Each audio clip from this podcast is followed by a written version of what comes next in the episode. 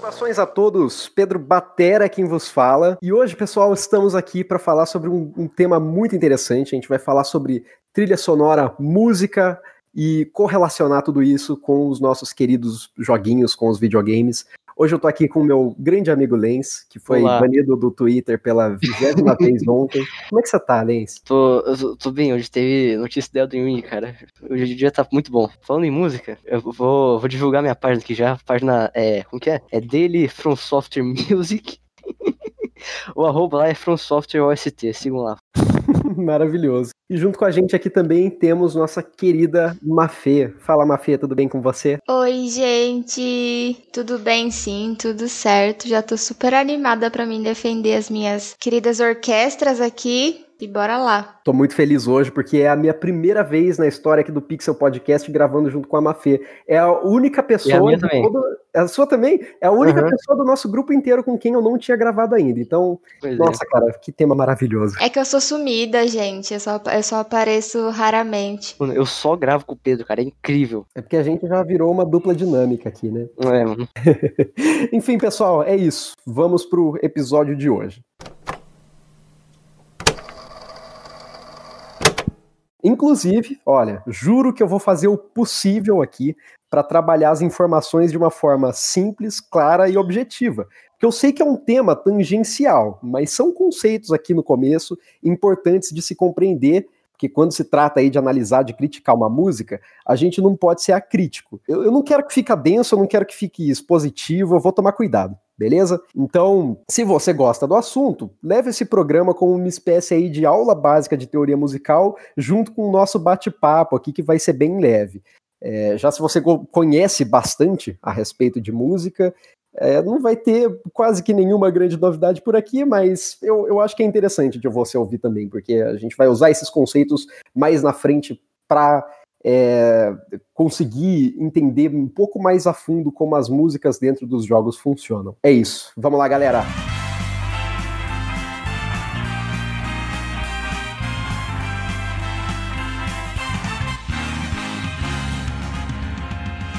Primeiramente, vou começar fazendo uma pergunta aí para vocês para a gente ter uma dinâmica legal. O que vocês compreendem como som? Vocês sabem me dizer quais são as propriedades básicas do som? Ai, gente, eu não acredito que eu, eu passo o dia inteiro estudando e agora o Pedro me solta uma, uma pergunta e eu não sei nem responder.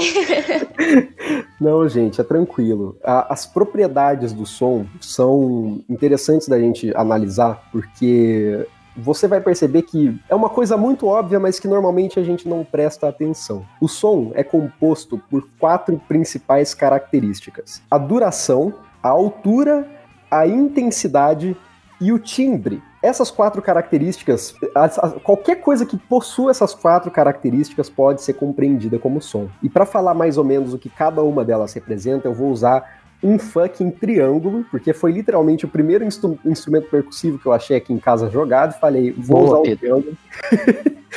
porque ele é, ele é bom para explicar isso aqui, vocês já vão entender o porquê. Primeiro, duração. Duração é autoexplicativo. É o tempo, é, o, o tempo que uma nota reverbera, o tempo que aquilo dura. Não só uma nota, pode ser uma pausa também. Uma pausa, claro, ela tem uma duração. Usando aqui o triângulo, olha, vai fazer um barulho talvez um pouco alto, se preparem. Eu posso fazer uma nota com uma duração curta, que eu simplesmente, olha, bato e, e seguro.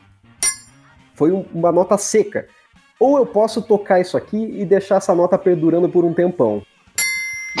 E ela fica suando. Que mais? Agora a gente pode falar sobre altura e intensidade. Olha como essas palavras são confusas. Vocês compreendem o que quando eu falo em altura e intensidade? Vocês sabem me dizer o que seria essa diferença? É, intensidade do som é.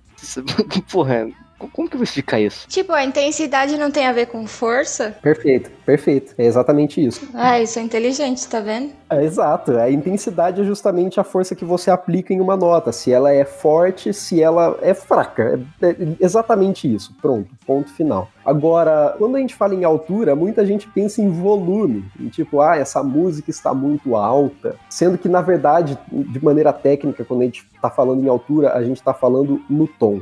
A gente está falando se aquele, aquele som ele é agudo ou grave, não se ele é forte ou fraco. Então tem essa pequena grande diferença aí que normalmente confunde muita gente que vai começar a estudar a teoria musical. Então é, é perfeitamente comum essa, essa, essa confusão porque realmente é estranho. E por último a gente tem o timbre. O timbre é interessante porque, bom, tô aqui com um triângulo. Olha, vou mandar um baião aqui, um shot, porque não dá para tocar nada que não seja brasileiro nessa porcaria, mas tipo. Cara, é um triângulo. Você sabe me dizer, vocês sabem me dizer do que é feito esse triângulo que eu tô tocando? O material dele? Caralho. Metal? Metal. Perfeito, perfeito. Pronto, exatamente. O timbre é o que define isso. O timbre diz que uma mesma nota, independente de qual seja, você, você toca um dó em um instrumento metálico e em um instrumento de corda ou em um instrumento que seja de, sei lá, de madeira, de sopro, essa nota ela vai soar diferente. Ela ainda é um dó em todos os instrumentos, mas você sabe diferenciar, você nota que o som ele, ele se propaga de uma forma um pouco diferente, mesmo esteja numa mesma frequência. E o que diz isso pra gente é o timbre, ou seja, o material de que é feito aquele meio de propagação. É isso. Olha só, falei por bosta, eu sei Boa, que tá expositivo, mas esses quatro conceitos são o que definem som. Mas não é só isso, não, a gente não para por aqui. Porque, é, calma lá, calma Aulinha lá. de música hoje, hein, gente? Aulinha de música maravilhosa. Por que então que a gente não pode dizer que, que todo som é uma música? O que definiria uma música? Um, um som, tipo, aí ó, do, do lado da sua casa começam a construir um prédio. E essa construção começa a fazer um monte de barulho. Por que, que a gente chama isso de barulho e não chama isso de música? Vocês sabem me dizer o porquê? Porque não tem melodia? Exato, porque não tem melodia, mas também faltam outras duas características. Não tem harmonia, não tem ritmo. Não tem... Não- É só barulho. É só barulho, exatamente. Não tem harmonia e não tem melodia e não tem ritmo. Essas três características são o que fazem de um som ser ou não considerado uma música. Sendo que, Lens, eu, eu te expliquei isso ontem, então agora eu vou deixar você dar essa definição. O que seria uma melodia pra você, Lens? É, melodia é tipo nota. É, é meio que o, o solo do A bagulho. junção das notas? Não, eu acho que, não, eu acho que é o contrário. A harmonia é a junção das notas. A harmonia é, a harmonia é a composição da- das notas, sabe? E melodia é só, é só uma. É basicamente isso mesmo, gente. Quando você diz, você tá falando sobre melodia, uma melodia seria uma sequência. Quando a gente fala em harmonia, a gente já diz respeito a essa junção, como a Mafia falou, de diferentes notas musicais. Então você tem mais de uma melodia ali Sim, quando ao mesmo tempo você acompanha uma harmonia.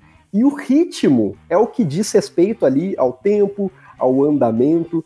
Ele é o que dita como a- as notas são organizadas. Então você tem a, a melodia e a harmonia e o arranjo dessas notas e desses diferentes tempos com diferentes durações, lembrando lá do- da definição da- da- do- das características do som, né? É o que faz com que um ritmo seja diferente da outra. Então ele vai ganhando novas características, né? O tempo é um conceito maluco dentro da música, porque ele basicamente define quanto cada nota vai durar. Ele é uma, é- é uma característica muito importante. É difícil de, de compreender empiricamente, porque é subjetivo, né? Muito subjetivo. Mas dentro da musicologia seria uma unidadezinha ali do compasso. Eu não quero entrar em compasso, em, em partitura, para não deixar isso aqui confuso, mais do que já tá, mas ele é o movimento ali dentro da música. Seria uma Uhum. definição muito simplista, mas é mais ou menos isso, gente. Aí a gente tem outras coisas um pouco mais tangenciais dentro disso também, por exemplo, dinâmica. Dinâmica musical seria aquilo que, que, que indica a intensidade das notas. Então, se o tempo diz respeito à duração, a dinâmica é o que indica pra gente a intensidade. Então, se você tem uma nota mais forte, aquilo é indicado com um acento ou com crescendo quando as notas começam com uma intensidade bem fraca e aquilo vai aumentando gradativamente. É, são coisas muito importantes que a gente consegue notar quando vai ouvir qualquer coisa, entende? É, é- é- é um pouco estranho, Ô, Pedro, mas... Oi, oi, oi. eu tenho uma pergunta muito séria a fazer, escutando toda essa sua explicação. Claro. é o seguinte: você já pensou em ser professor? De jeito nenhum, Fê. Eu acho que eu não levo nenhum jeito pra isso. Gente, mas você explica tão bem. Gente, é assim, ó, eu vou falar uma coisa. Eu sempre tive um sonho de aprender a tocar instrumento. É, violino é o que eu mais gosto, que é tipo o supremo, acho muito bonito. Só que para aprender a tocar o um instrumento, a gente precisa aprender a parte teórica da música. E aí, meu amigo falou assim: eu vou te emprestar um livro e você dá uma lida antes de ir pra aula de música, se você for fazer mesmo. Eu, sem a, a aula confirmada nem nada, peguei o livro como só dar uma olhada. Gente, eu não entendi nada que tava escrito. tipo, explicava o que que era dinâmica, bagulho lá, pipi, É, provavelmente o, o, livro deve ser, devia ser só coisa técnica, mas é, explicado de forma mais técnica mesmo. O Pedro é. O Pedro sabe explicar bem, caralho. E ele explicou de uma maneira incrível que eu consegui entender em, tipo assim, cinco minutos. Que bom. É tô... sensacional. Se você não for professor, eu vou te obrigar a seguir na mesma carreira que eu. Você não tá entendendo. Você vai trabalhar na mesma escola que eu. Incrível, cara. É, na verdade, que bom. Agora eu já fiquei até feliz porque o meu medo era começar a explicar e, e fazer uma coisa ficar mais confusa do que outra e também deixar tudo muito chato. Então não, eu tô tentando não. explicar de forma rápida mesmo. Pedro, pra... que você não entende, tá ligado? É, é muita coisa, meu Deus. Mas a, a, teoria musical, olha, é interessante o ponto que a Mafê tocou aqui também. Ela não tem que ser uma coisa chata, pelo contrário, a gente tem que ter um apreço por isso e, e ter um, um, interesse em estudar, porque não tem que ser uma coisa tão objetiva também. Quando eu perguntei por que, que barulho de uma obra lá, por exemplo, não é música, vocês poderiam muito bem só me responder que, poxa, o, o barulho ele não, não tem um propósito, aquilo ali não tá contando uma história. É, é só uma característica de. De é uma reação, basicamente. É, exato, exatamente, Lens. Então, enfim, gente, os conceitos mais básicos são basicamente esses. Aí a gente entra depois na importância das notas e pausas, porque de fato isso define como vai ser um ritmo, é, a, a, combinação e organização das pausas dentro de um, um, tempo, de tempos que são marcados como fortes e fracos, são justamente o que geram um ritmo. Vocês sabem o que é solfejo? Já ouviram essa palavra em algum momento? Pior que não. Não. Solfejo é justamente quando você vai imitar um som com a boca. Então você vai fazer um som Caraca. de ou se você tá tipo, cara, quando você ouve uma música e começa a imitar um instrumento, olha, agora você pode falar de forma chique que você está solfejando aquela música. Ai, aí Nossa, sim. eu vou muito falar isso. As pessoas vão muito me ver como uma pessoa inteligente. Nossa, boa, boa, Pedro, valeu. Muito foda, né, cara? Incrível. Isso era basicamente o que eu tinha para falar. O que mais que é interessante? Escala musical também. Escala... Vocês sabem o que é uma escala musical? É, eu acho que eu já li sobre isso, mas eu esqueci, velho. Ó, oh, eu... escala me faz lembrar geografia, que me faz lembrar lembrar mapa só. e olha que eu já vou avisando que eu sou burra em geografia, tá? Porque eu não sei nada de humanas, não sirvo para isso, não. Ai, Mas é a única coisa que eu, que eu entendo de escala, sei lá. Eu não gosto de fazer analogia com geografia também, não, porque eu sou bem ruim. Mas uma escala seria basicamente um, um grupo de notas ali que, por si, elas combinam, digamos assim. Elas, elas ah. são harmoniosas entre si. Então elas são uma sequência ordenada de, de, de tons ali pela, pela frequência. A, a, ah. a escala mais básica que a gente ouve é, é uhum. das, das, notas em, na sequência comum mesmo, tipo, sete notas que existem né, no, no nosso planeta Terra, no nosso universo, que são Dó, Ré, Mi, Fá, Sol, Lá, Si certo? Então isso já é uma escala. Quando eu fui aprender, quando eu fui aprender sobre partitura, eu vi sobre isso aí também. Mas faz muito tempo, cara. Eu queria aprender a tocar flauta, mas, cara, não, não dá, eu não tenho coordenação pra isso, não. o que a gente nota é que ritmos diferentes, né, diferentes gêneros musicais usam escalas diferentes. Se você vai ouvir algo mais pro rock, aquilo ali tem uma escala mais básica, normalmente eles usam a pentatônica. Agora, se você vai para um jazz, para um blues, para um reggae, tudo muda. Os tons mudam, as notas musicais mudam. É, enfim, isso também é ditado quando você vai é, analisar uma partitura pela clave. Tem gente que ouve essa, essa palavra, clave, já acha que, meu Deus do céu, que é uma clave, que negócio complexo. Clave literalmente é um negócio que só existe para te indicar dentro da partitura onde uma nota se localiza.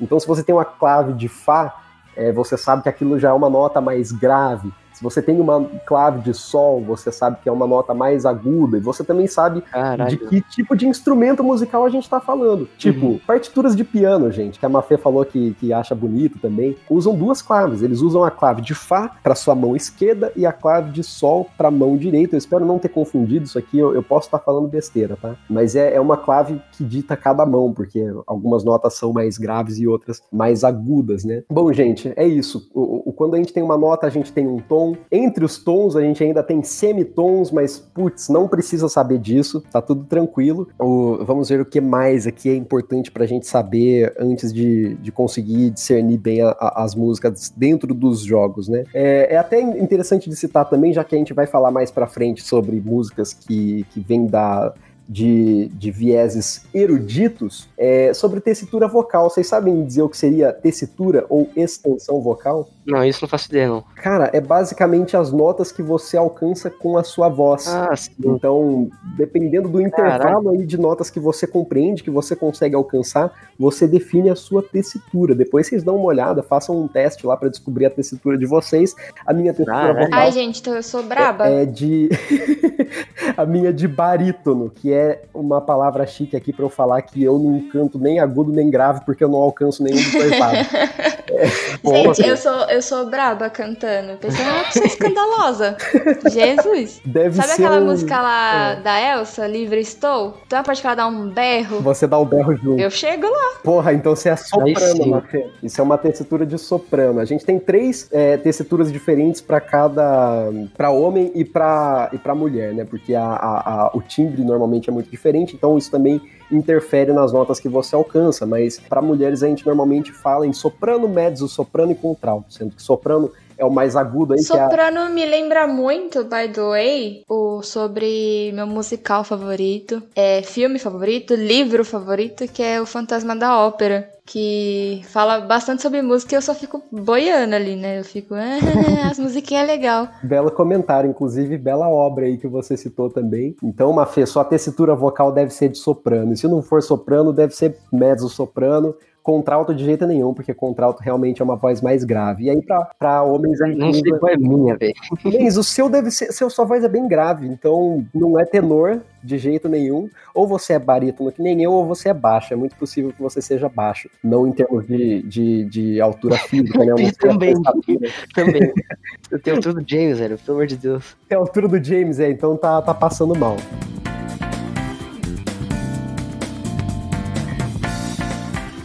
A pergunta interessante de agora é: como as músicas são utilizadas dentro dos videogames? Como que vocês enxergam isso? De várias formas, né? Várias formas. Primeiramente, primeiramente, a maioria dos jogos hoje em dia tem, tem menu, né? Desde sempre. E, e é o que os jogos têm, que se chama é o main theme, que é o, o tema principal do jogo. Acho da hora que normalmente esse main theme aí do o, o, o tema, o menu, a música do menu, normalmente consegue passar muito bem o tipo, consegue passar muito bem a identidade do jogo, sabe? E não só no menu, você tem música tem tela de carregamento, tá ligado? Os videogame é, é, tipo, videogame é a mídia interativa, né? E você pode utilizar música de forma muito criativa, cara. Sério, tem, tem muita. Eu acho que a, a música nos jogos é um ponto essencial para a imersão do jogador. Não querendo falar complicado, até porque eu nunca falo complicado nas vezes que eu tô aqui, mas eu acho essencial. Eu vou dar um exemplo sobre Persona 5, já falando do meu supremo aqui, em que os Phantom Thieves sempre passavam aquela imagem de, de classe, sabe? Aqueles ladrões com aquelas coisas de joia, aquela coisa uau, e alê, uh! E as músicas passam isso. Uhum. Elas passam a sensação, principalmente no Royal, citando aqui um pouco mais, mas elas passam isso e foi uma coisa que eu senti muita falta em alguns dos jogos que eu joguei. Por exemplo, Resident Evil. Eu acho que eu não, eu não tive tanta imersão por causa da trilha. Eu, eu falei, cadê a música, velho? Eu não sei, porque eu sou uma pessoa que ama trilha sonora. Sou apaixonada, gente. Vocês pegam meu Spotify, é raro ver algum cantor ali no meio, viu? É. É, raro. É raro mesmo. gênero, gênero musical favorito, trilha sonora, eu aí. Você me deu uma perspectiva muito diferente agora, porque realmente são músicas com propósitos muito distintos aí dentro de Persona e dentro de Resident Evil. Mas antes de entrar nesse tópico, eu sou leigo em Persona, né? Eu, eu não conheço muito, eu conheço de Persona, Persona 3 e Persona 4, mas os 5 até hoje eu nunca joguei, inclusive pretendo, inclusive preciso. Mas o que eu conheço da- das trilhas de Persona é bom demais, né? Eu vou citar a, a, aquela que é a mais manjada, né, do Persona 5, que é o é, Last Surprise. Cara, Last Surprise combina demais, linda. demais com a estética pré-estabelecida do jogo. É uma música, é uma música dinâmica. A gente consegue notar nela, agora voltando a falar de um jeito chato aqui, mas uma influência do gênero dance com o gênero funk, mas não esse funk brasileiro, tá bom? O funk tradicional. é... Também o uso de algumas escalas de jazz não só nessa música, mas em todo esse álbum, eles usam timbres metálicos que a gente percebe, eles usam é, rudimentos diferentes, cara, os rudimentos na, que o, a, o baterista e o baixista usam são incríveis, são linhas de baixo muito técnicas e muito criativas ao mesmo tempo, né? Fora que a, a, a vocalista ali do, do Last Surprise em si, ela é muito boa, ela tem uma, um alcance, uma potência vocal muito boa, é, é extremamente técnica também, e é interessante também frisar aí essa diferença entre músicos que são criativos e cheios de personalidade para músicos que são técnicos e muito virtuosos, né? Porque é muito difícil a gente chegar em um consenso entre, entre pessoas ali que, se, que tem um pouco dessas duas características. Às vezes o cara, ele é super virtuoso, super técnico, mas é o, o groove dele fica escasso. Eu gosto muito de um baterista chama Steve Gadd. Ele é muito técnico e ele toca muito, mas eu acho repetitivo. Ele usa muito um rudimento na bateria que a gente chama de paradiddle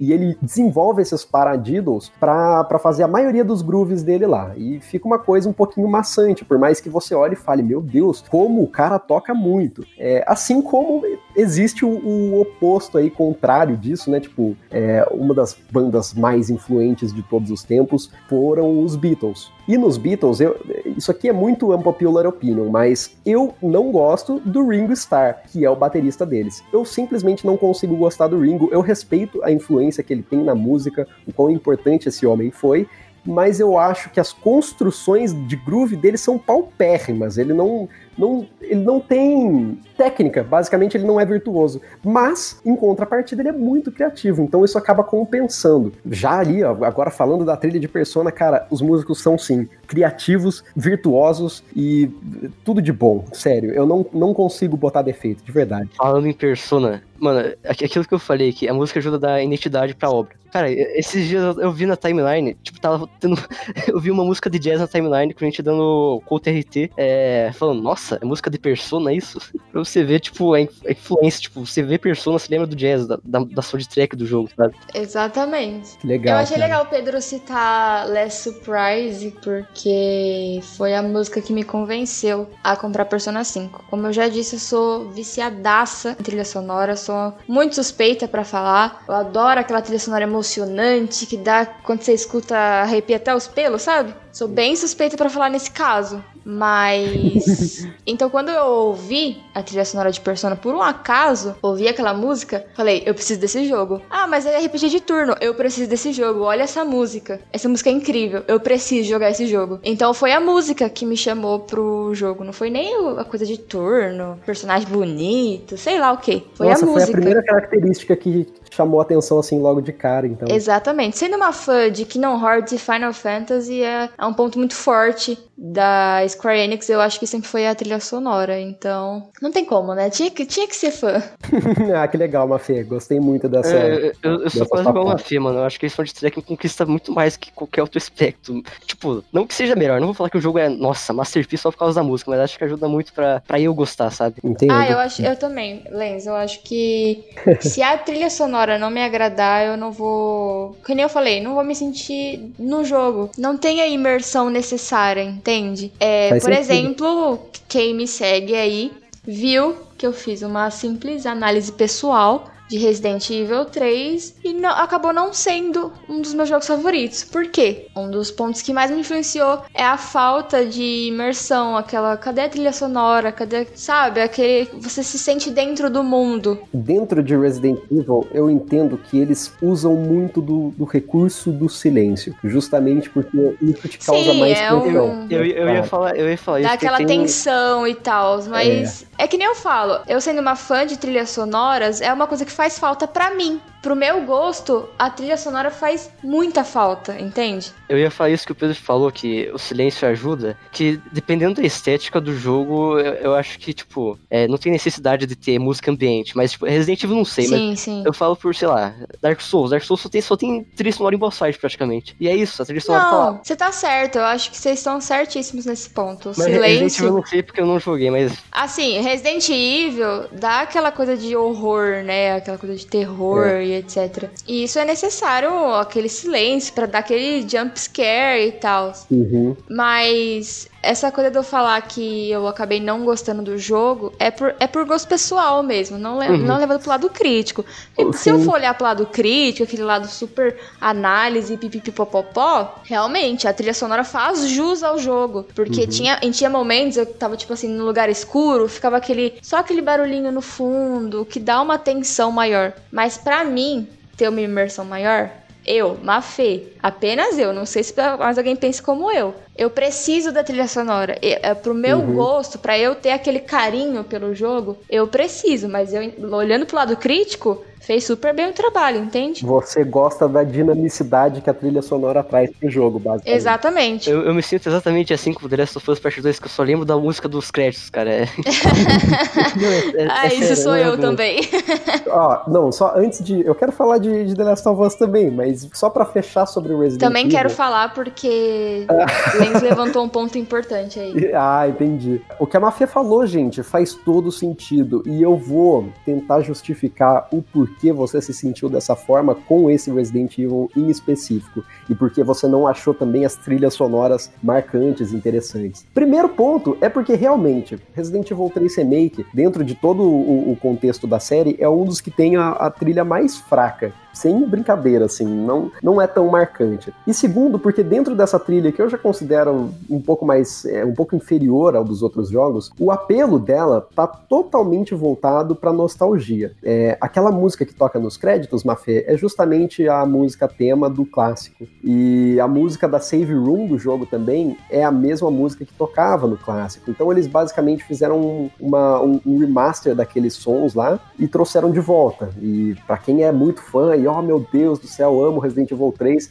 você ouve aquilo e poxa, dá um- um- uma sensação legal, mas como você pegou ali pra jogar sem ter esse apelo da nostalgia, de fato fica um negócio muito Nossa, bacana. e pensa numa pessoa que é totalmente leiga em Resident Evil, sou eu. Mas achei legal você citar, Pedro, a música da Save Room, né? Que você ia lá nas máquinas de escrever. Uhum. É, foi uma das poucas vezes do jogo que eu falei, nossa, que melodia gostosa de ouvir, dá um, sabe, aquela coisinha boa. Eu falei, nossa, gente, finalmente senti alguma coisa com esse jogo. Hum, que legal, cara. Que legal que você tá falando isso, porque é isso. Ela transparece um pouco de tranquilidade, já que você tá de fato num momento em que você pode descansar no jogo, ao mesmo tempo em que ainda tem ali uns acordes mais graves que eles usam no piano pra te deixar ainda com um pouco de tensão. Então é aquela aquele relaxamento, mas sabe, não 100%. É mais ou menos isso que eles tentam transparecer. Por isso que eu, eu gosto dessa trilha aí, mas de novo, cara, o que a Mafia falou faz todo sentido e é uma crítica muito assertiva, assim. Gostei. Não acredito que alguém concordou comigo, tô feliz. O Lenz, então agora eu quero você aí, cita um exemplo pra você, o exemplo que você tá querendo citar desde que a gente começou a gravar isso aqui. Manda aí. Não, mano, é- é, eu queria falar que eu sou igual uma Fê. Tem, eu, tipo, às vezes eu, eu consigo separar, eu consigo entender quem prefere uma música que a outra. Tem, tem músicas que, tipo, tem, tem músicas de soundtrack de jogo que eu, tipo, consigo gostar mais que outras só por causa de, um, de uma parte delas. Tipo, de um momento, de uma, de uma parte, de um ponto forte delas, tá ligado? Uhum. Por exemplo, é, o Pedro, o Pedro, você manja do Bloodborne, né? Você é o segundo maior Bloodborne fag da Pixar. Ah, sim. O primeiro é você, né? Entendi, entendi. Cara, eu acho a música do Guilherme melhor que a do Ludwig. Por quê? Por causa da- daquele, daquele take, sabe daquele take que o, o coro, o coral, começa a cantar junto com o violino, no ritmo do Nossa, violino? é fantástico. Cara, é, é- é lindo, é lindo. Só que eu entendo quem prefere a do Ludwig. A do Ludwig, tipo, tem um ritmo que varia muito mais que a do Guilherme, sabe? E a transição dela pra segunda fase é incrível, cara, é maravilhoso. Maravilhosa, mas, mas eu realmente eu prefiro mais a do German por causa daquele take em específico do que, do que a música inteira do Lud. Quando a gente fala em música erudita é muito difícil, né? Porque, cara, como é, é, é complexo, é muito complexo. Aquele negócio que eu citei de nível de complexidade das músicas, agora que a gente entra nesse, nesse tópico, pelo amor é, de Deus. É foda. é foda, é difícil de analisar. Olha, em Bloodborne, que eu vou pegar exatamente o jogo que você citou então. Bloodborne, a trilha sonora dele é, nossa, difícil de definir, porque o jogo compreende, olha, ele compreende tanto o padrão estético quanto o movimento literário de romance e horror cósmico, né? Aquela uhum. coisa gótica e onírica de Lovecraft, isto é, dos sonhos, né? É, é, é, é, mais ou menos dessa vibe que ele vem. E a música, ela tem que,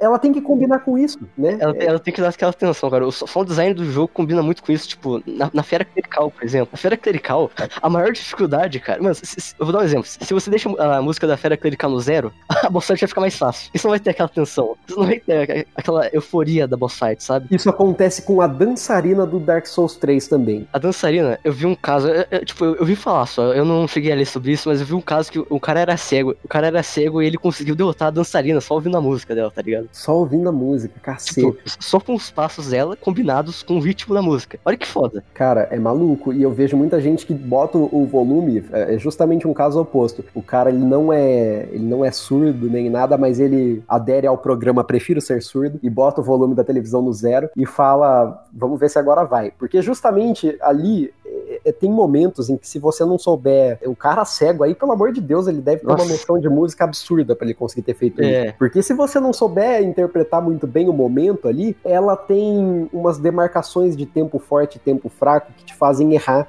os seus movimentos, porque você vai no ritmo da música e você cai justamente dentro de um golpe da dançarina. É, é justamente feito para te Gente, isso. isso acontece em Final Fantasy VII Remake, que inclusive saiu na Plus desse mês, então joguem, Boa. viu? Eu vou jogar mesmo, Mafê, pelo amor de Deus, como eu esperei por isso.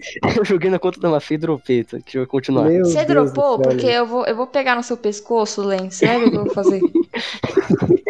Mas sério, gente, ó, isso acontece em uma parte que inclusive eu platinei o Final Fantasy VII Remake e para mim foi a parte mais difícil. Não foi boss, não foi passar o jogo no difícil. Caramba. Foi um minigame desgraçado que tem na academia no setor 5, acho, em que você precisa fazer flexões e barra. Uhum. Tem que fazer na ordem dos botões, etc. Mas a música te atrapalha de um jeito. Ah, eu já vi sobre isso. Gente, atrapalha tanto que, inclusive, quem tiver aqui e tá pensando em platinar o jogo quando pegar, eu aconselho que quando for pegar esse troféu, tira a música. não, não deixa a música no jogo, você vai, você vai chorar de ódio. Tira a música, fica tranquilinho, Boa deixa dica. só o som de efeito lá dos botões pra você não errar o negócio. Tranquilo. Olha, Mafê, eu vou jogar Final Fantasy VII Remake Vou tirar várias printzinhas com o Barrett e vou marcar você lá. Inclusive, todos aí que Ai, amei. ouvindo, pô, podem fazer isso aí também que a Mafê gosta, tá bom? Ela é podem me marcar, gente. Ó, tendo o Barrett na foto, pode ser lá no fundo. Pode, pode estar tá quase. Só o braço dele. Me marca. Perfeito, cara. Esses dias, quer dizer, foi ontem. eu tava pensando num fato muito curioso. Que eu tava vendo, beleza. Quais são os bosses favoritos? German, em primeiro uhum. lugar. Gale, em segundo. E Ludwig em terceiro, essas são respectivamente minhas três soundtrack favoritas e boss do, da From Software. Tipo, tipo, o meu favoritismo tá mais pra soundtrack do que pela luta mesmo, tá ligado? Caraca, é um dos fatores que basicamente mais te influencia. Não, é, e, tipo, e, tipo isso, isso, é muito, isso é muito coincidência, sabe? Não é, eu não, não fiz isso só porque, nossa, soundtrack é foda, então vou colocar aqui primeiro, segundo, terceiro. Não, é, uhum. é pura coincidência. E, cara, acho que a soundtrack ajuda pra caralho em boss site. Eu queria falar também que esses tempos, quando eu gerei Dark Souls 3, eu, eu tava num impasse mental, que não conseguia decidir qual é a soundtrack favorita da From Software, é Bloodborne Dark Souls 3. Uhum. E eu queria a sua opinião aqui antes, Pedro. Fala aí, qual que é a sua soundtrack favorita da, Ah, é tão difícil. Cara, eles são muito bons mesmo é. no que eles fazem, não dá pra, pra dizer. Peraí, Você citou três, três é? Hum, nossa, velho, que difícil. eu acho que a do, a do German é minha favorita também. A, a, do German é minha favorita justamente. Cara, tem muito, cara. Tem a do Lawrence. Nossa, a do Lawrence é boa. Eu odeio o chefe, mas é. Nossa, a do Lorian Lotrick, cara. Estou boiando. a, a dos irmãos lá, mano. Pelo amor de Deus. A do, a do Midir tá DLC Dark Souls. É, é, tem muito soundtrack foda. Eu sou obrigado a falar que eu gosto muito da do Gwyn também, tá bom? É só pra citar mesmo. Eu sei que você é meio. Você, você acha ela muito overrated. Não, não, calma lá. ela muito boa, mas é. Já é batida, sabe? É batida, mas ela é marcante, né, cara? Foi uma, uma trilha muito emblemática. Em conceitos de lore também ela é genial, cara. Porra, só, tipo, é, ela é tocada no piano. E no piano só tem, tipo, é tons que fala, né? Tons brancos de, do piano. Ah, sim. Quando, é, é basicamente funciona assim: as notas brancas são branca. a, a, as notas que a gente conhece aí como Dó, Ré, Mi, Fá, Sol, Lá, Si. E o, as notas pretas seriam os bemóis e, e sustenidos. Então, o Green, como ele, é o, como ele manipula a luz, a, a luz na, na lore dele, tipo, a sword track dele só usa as notas brancas. Isso eu acho, eu, eu acho tipo, eu acho um fun fact muito foda. Cara, esse foi o melhor fun fact que eu ouvi hoje, pelo menos até agora. Muito obrigado, Lens. É... Cara, eu não sei. Para mim, a melhor trilha da From acho que é a de Bloodborne, justamente por, por eu... contemplar, como eu falei, o, o horror cósmico e conseguir compreender isso de uma forma legal, né? Esse mundo eu acho que Eu acho que Bloodborne melhor só por causa da. Tipo, eu acho que ela tem muito mais variedade. E uma coisa que eu não gosto em Sword Track de jogo, não gosto. Não, eu, eu odeio. É, é quando a Sword Track começa estourando. Tipo, começa com tipo, com a intensidade fodida. Ah, olha só, interessante. Eu também acho que é interessante quando eles dividem em atos a música. Começa mais devagar, começa mais baixo, né? Começa mais, aliás, menos intenso, voltando naquele uhum. contexto. Uhum. É, eu. E aí isso vai aumentando gradativamente, né? É bem legal. Exato, eu, eu gosto mais, eu, eu, gosto mais desse ritmo mesmo, de aumentar gradativamente, porque, cara, na moral, eu entro na boss site, o, o, o, som começa a estourar, vai se fuder. Então é isso, cara. As notas ali que se perpetuam, o Len citou lá no comecinho para falar da, da, da, música do German, que quando a, a voz começa a, a entrar em sincronia ali com a, as notas do, das cordas, nossa, é incrível. E justamente essa, essas notas se perpetuando e, e aumentando em, em, altura são o que te dá essa sensação de, nossa, cara, que, que loucura. E tem justamente a ver com esse, esse surrealismo dentro de, de Bloodborne, de ó, oh, o que está acontecendo, uhum. uma coisa bem Cê, cê, você se deixa ser levado pela música, você entra completamente de cabeça naquilo. É legal demais, de verdade. Uma coisa também que eu gosto mais na Sword Track Bloodborne é. Eu sinto que eles, eles têm muito mais variedade. Tipo, a variedade que eu falei tá, tá nos instrumentos também. Que em Dark Souls 3 tem uns bosses que parece, tipo, ser todo.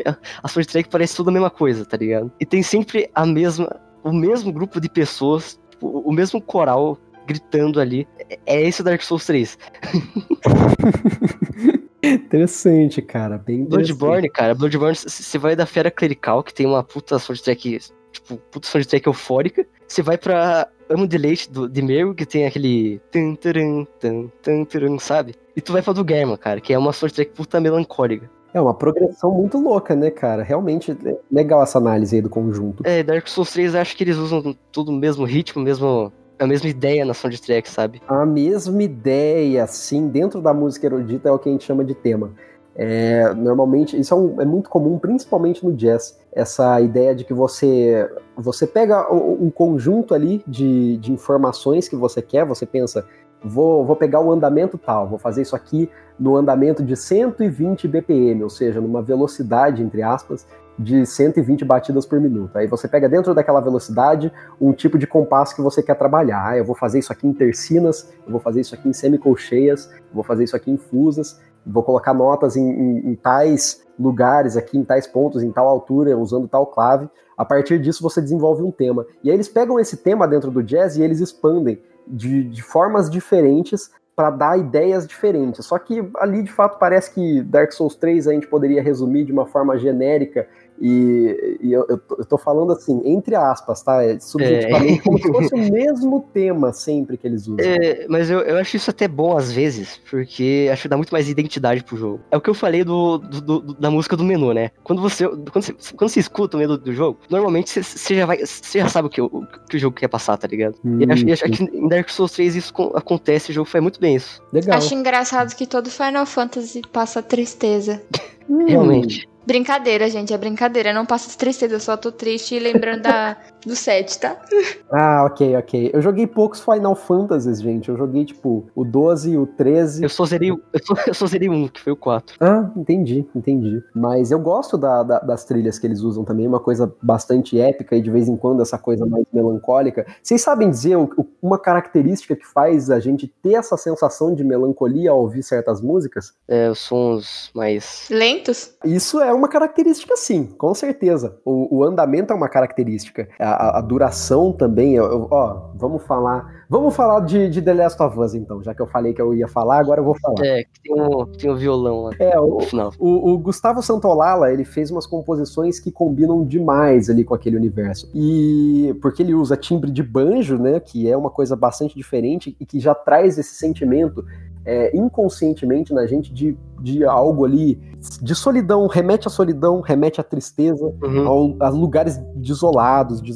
desvastados, a um ambiente tipo distópico, onde a pessoa não tem absolutamente mais nada. Tipo uma falta de esperança, assim, digamos assim. E isso é muito denotado por acordes menores. Ó, eu, vou entrar com um papo técnico chato de novo, mas é, é, é, essa é fácil de entender. Normalmente, quando você usa acordes menores, eles são, é, não todos, né, é, funcionam dessa forma, mas a maioria, por eles serem mais agudos, passa uma sensação de tristeza. Isso combinado com um andamento mais lento, faz justamente a gente se emocionar, assim, é uma coisa quase que inconsciente mesmo, mas é uma característica incomum que você vai notar em muitas músicas tristes. Pega uma, uma cifra de uma música triste que você gosta e vê lá se não é um monte de acorde menor. Você vai ver que via de regra funciona. Olha, essa coisa da música triste, eu acho que eles fizeram muito bem. Lógico que eu ia falar do meu queridinho Final Fantasy VII, mas eu acho que a música que mais me passa tristeza, e olha, não importa aonde eu esteja ouvindo a música, quantas vezes eu já ouvi ela, eu sempre choro. Sempre que é a música da Aerith, que para quem jogou, né, sabe o que acontece na cena e essa música me passa uma tristeza muito grande. Me passa um vazio enorme, gente. Enorme, enorme. E eu sempre choro. Se começar a tocar aqui, eu tô chorando. Não tô brincando, não. Olha e... só. Mas é a função da cena, é ser uhum. triste, fazer é a, a, galera chorar. É o que a música quer passar também, né? Exato, nossa. E fizeram perfeito. isso da melhor forma, gente, sério. Pensa numa pessoa que chora, sou eu.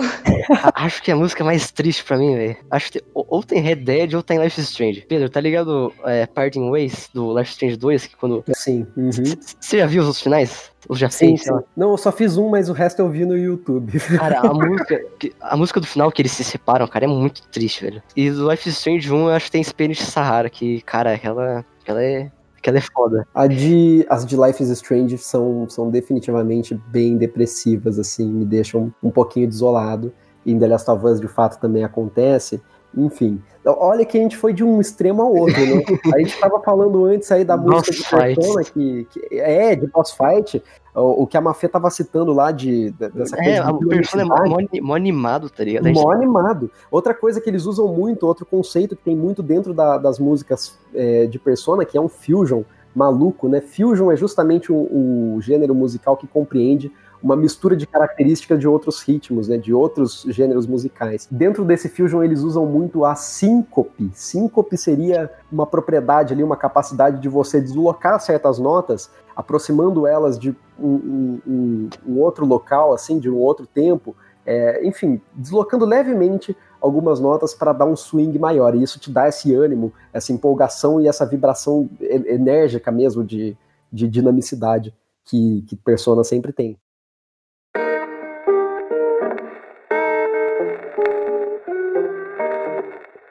Eu gosto do soundtrack com a temática. Quando a, gente, quando a gente pode dizer isso? É trintista. Dos anos hum. lá, no começo do século passado, sabe? Cuphead, Bioshock Infinite, por exemplo. Hum, porra, Nossa, que sério? legal! Eu não sabia disso. Mano, Bioshock Infinite tem uma música que é muito boa, que é After You've Gone. Cara, é muito triste, é muito boa e, e a música é mais, fo mais focada na letra, né? Que legal essa, essa perspectiva que você trouxe agora, porque eu não tinha pegado nenhum exemplo dessa época. Olha como de fato uma época denota um. um Sim, um, cara, não só isso, não só isso. Em Assassin's Creed, a série inteira. Nossa, se fosse pra falar Assassin's Creed, ficaria o dia inteiro falando aqui, porque, porra, os caras têm que estudar a temática, assim, na a época que o jogo se passa só pra fazer soundtrack. Eu acho incrível, sério. Nossa, nesse quesito eles são ótimos mesmo. Mas em quesito trilha geral, às vezes eu acho que peca um pouco. Você acredita que eu não gosto do Jasper Kidd, por exemplo, que faz a, a maioria das composições? Porra. Eu acho ele é. hum, só ok, assim, não acho ruim, não. Mas... Eu acho. É, acho que no Valhalla, a, a, maioria das trilhas que eu gostei não foram dele. mas. Cara, o, Jasper Kidd ele só é hypado por causa do, do main team do Assassin's Creed 2. Porque realmente, aquele, aquele ritmo lá é, é incrível. É uma das melhores músicas de menu, assim, de. Aquela é maravilhosa, cara, realmente. Sim. Da franquia Assassin's Creed, acho que meu, meu compositor favorito é o, é o Austin Wintory. Que ele fez Assassin's Creed Syndicate e ele fez Journey. E esses dias eu descobri que ele fez Raids. Caraca, olha só. Olha o, olha o currículo do maluco, na moral. Não, que currículo mesmo, é muito variado, cara. Coisas muito diferentes aí, de gêneros diferentes. Uhum. É, Journey é mais pra ser um. Como o nome já diz, né? Jornada toda, toda aquela musiquinha de fantasia e Assassin's Creed toda aquela musiquinha vitoriana com violinos e tal. E uhum. Hades, mano, é pô de um rock praticamente. É, um, é verdade, é verdade. É um, é um, rock grego, cara. É um rock grego. Nossa, eu preciso muito jogar Hades logo pra. Mano, sério, sério. Gostei oh, sério. que você citou isso de novo. Gente, é impressionante que quando só aparece na conversa, é pra falar isso aqui. É. Gostei que você citou. Já percebeu? Mas você fica à vontade pra falar bastante também. Não, não, é que, é que uma, uma, mão lava a outra nesse, nesse tema, pelo menos. Mas, Lenz, você falar que desse rock grego que é a trilha sonora de Hades, me fez lembrar muito de uma trilha sonora que tem um lugarzinho especial no meu coração, que é a trilha sonora da de Musou, Dynasty Warriors, Samurai Warriors, Warriors Orochi, etc. Uhum. É uma trilha sonora mais pro lado do rock mesmo, aquele solo de guitarra e etc. Mas Sim, que não foge do tema do jogo. Por exemplo, Dynasty Warriors, para quem não conhece, é a história chinesa. Então, uhum. junta aquela vibe de rock mas também a vibe do cenário chinês, ah. da história. E uma em especial para mim citar é Welcome to China, que é uma das minhas músicas favoritas de Dynasty Warriors. Se eu não me engano, ela é do 6. E quem puder ouvir, ouça, porque ela passa muito bem essa energia rock chinês, assim. E, mas a trilha sonora inteira é magnífica, tá?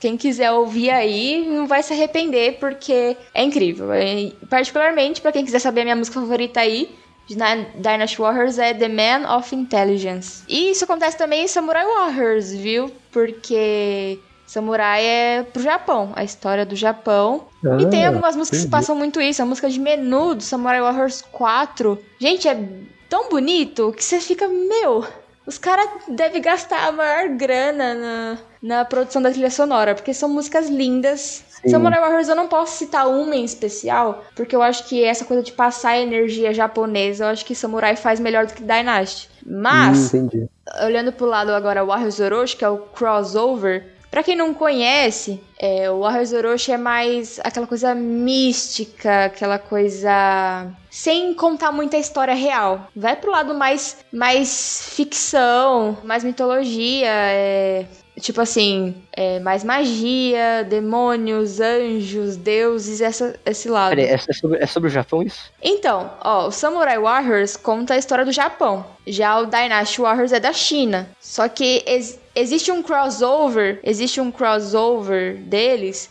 que é o Warriors Orochi. E nisso não tem a história, é mais fantasia. A história contada nos jogos individualmente é história real mesmo. Não tem ficção ali no meio, é história real. Porque nesse crossover que eu citei, que existe a maior mitologia, demônios, anjos, é, eles conseguem passar a, essa energia de mitologia, sabe? Aquela coisa mais mística, RPG, uhum. aquela coisa mais ficção, mais Final Fantasy, até brinco falando um pouco. É, remixando as músicas que já vêm dos outros jogos. Tem as originais, mas tem as remixadas. Então, eu acho que muita gente não gosta do gênero musou, porque é um gênero bem parado, é um gênero fácil. Nossa, eu, nunca, nossa, nunca toquei nenhum na minha vida. É um gênero fácil, Len. Se você gosta de desafio. Olha você... que eu tenho Switch, mano. Mas eles, ele, eu acho que nesse ponto, a Koei, né, que é a empresa que desenvolve esses jogos, consegue acertar muito na trilha sonora, passa uma energia incrível. Então, recomendo aí a trilha sonora desses três jogos. É Warriors, né? A franquia Warriors pode ouvir a trilha sonora. Uma pena que não tem no Spotify, espero que um dia meus Ah, no musos... Spotify. Já foi, nossa, foi, foi só esses dias que colocaram a trilha sonora do Final Fantasy VII Remake no Spotify, né? É porque tem a orquestra, né? Ah, não, pera, mas. Tinham tá, que um- cobrar, né? Vão colocar o bagulho ali pra ninguém comprar ingresso? Vou dar outro exemplo. Foi, foi só, sei lá, acho que ano passado, no finalzinho, colocaram é, soundtrack de Persona no Spotify. Ah, e não defendendo, tá? Ah, não, foi. foi Deus Foi me no livre começo defender Square Enix. Quero dar um murro em cada um de lá. Mas espero que um dia meus musous recebam aí seu re- reconhecimento e a trilha sonora venha pro Spotify.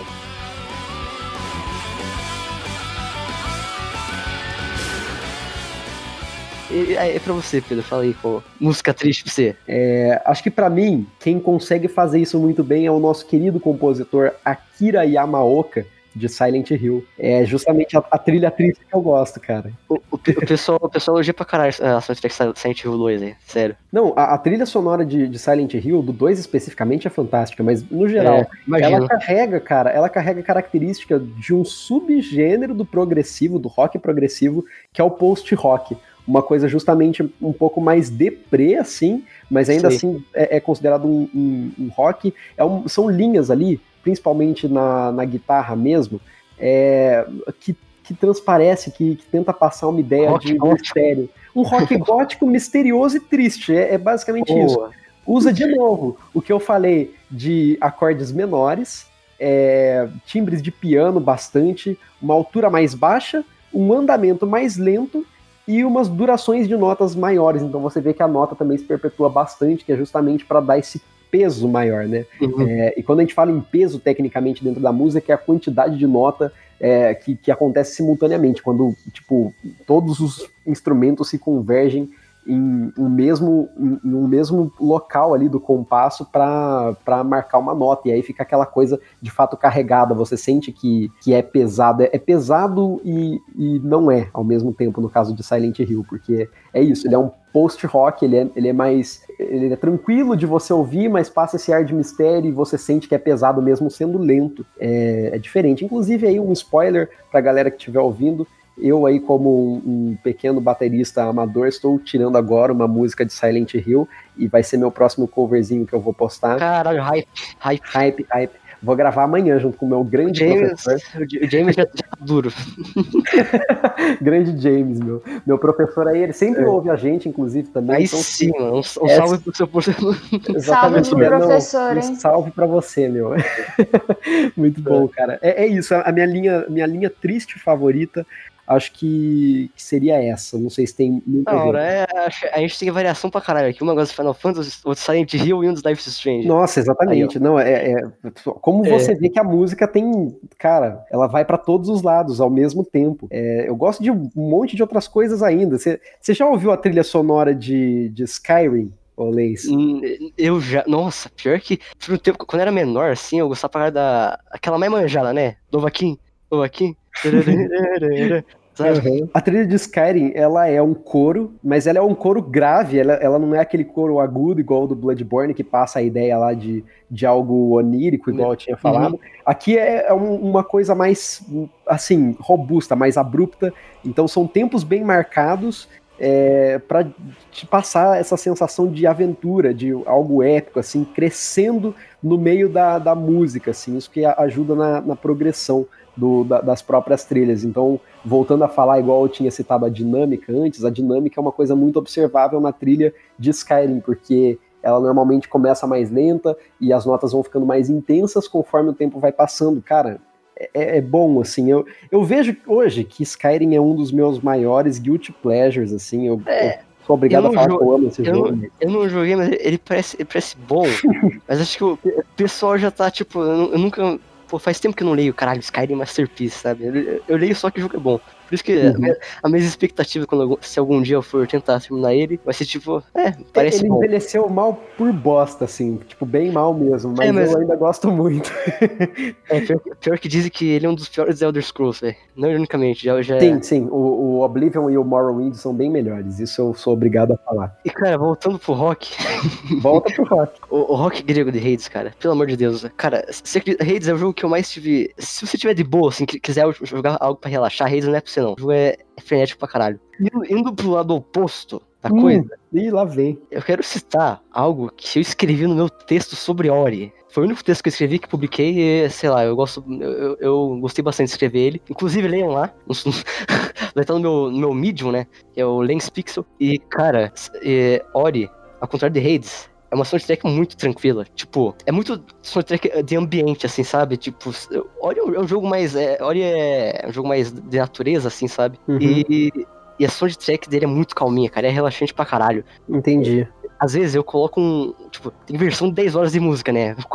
Quase toda, Sim, quase toda música existente tem, tem isso hoje em dia. demais, sim. Tem, tem, tem uma soundtrack em específico do Ori, do segundo Ori no caso. Eu coloco ela, 10, eu acho que é uma hora. Uma hora dela, coloco, eu vou, sei lá, estudar. Cara, eu, eu durmo ao som de 10 horas de música de Silent Hill, justamente, que eu tava falando. Cara, e no texto, cara, que eu tinha citado, é, É. eu, eu escrevi assim, eu, eu tinha visto uma entrevista com o com- compositor do jogo, que é o, não sei, se, não sei pronunciar o nome dele, é Garrett Cocker, alguma coisa assim. E, cara, ele tá falando como ele compôs a soundtrack do jogo. E ele fez uma alu- alusão muito foda aos, às áreas do jogo.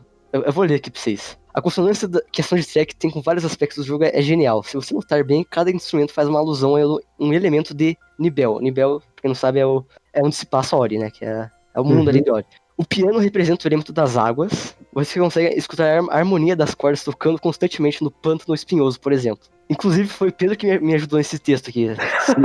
Agora eu lembrei, poxa. Se, ficou bom, a culpa dele, hein? As flautas representam o elemento dos ventos. Parte de acordes e sopros são escutados em várias áreas, como o Vale dos Ventos e Passagem do Infortúnio. E os instrumentos de percussão representam, por fim, o elemento do calor, Monte Roro e parte de Passagem do Infortúnio. Cara, a soundtrack ser, ser composta assim, tá ligado? Pen- Pensada em, em cada, cada área, cada elemento ali do, do jogo, tipo... Principalmente no Metroidvania, que é o Ori, eu, eu acho muito foda. Isso tem em Hollow Knight também. Hum, eu achei legal, olha aqui, nossa, agora eu fiz uma interpretação profunda. É, dentro disso que você citou, que ele, ele liga, ele consegue estabelecer uma relação entre o calor e os instrumentos de percussão, ele usa uma figura de linguagem. Essa figura de linguagem é a sinestesia. Então, a partir disso, ele consegue te fazer sentir um, algo físico, algo de fato táctil, É. através da, da música, cara. E- que e é- foda, muito E é, bom. e é algo que a Mafia falou no começo, né? Sobre a imersão que a soundtrack tem que passar no jogo. sobre a imersão. Sabe algo que, que me fez sentir parecido com isso? Também, num, né, de certa forma, um Metroidvania foi Hollow Knight, com as composições ali do, do Christopher Larkin. Nossa, o Christopher Lack é incrível, mano. Mano, a, a primeira, a primeira e única soundtrack. Não, não acho que não é a única, mas a soundtrack do, do Silk Song, que é, foi uma que ele lançou lá, só pra. Antes do jogo lançar mesmo, foda-se. Que é o.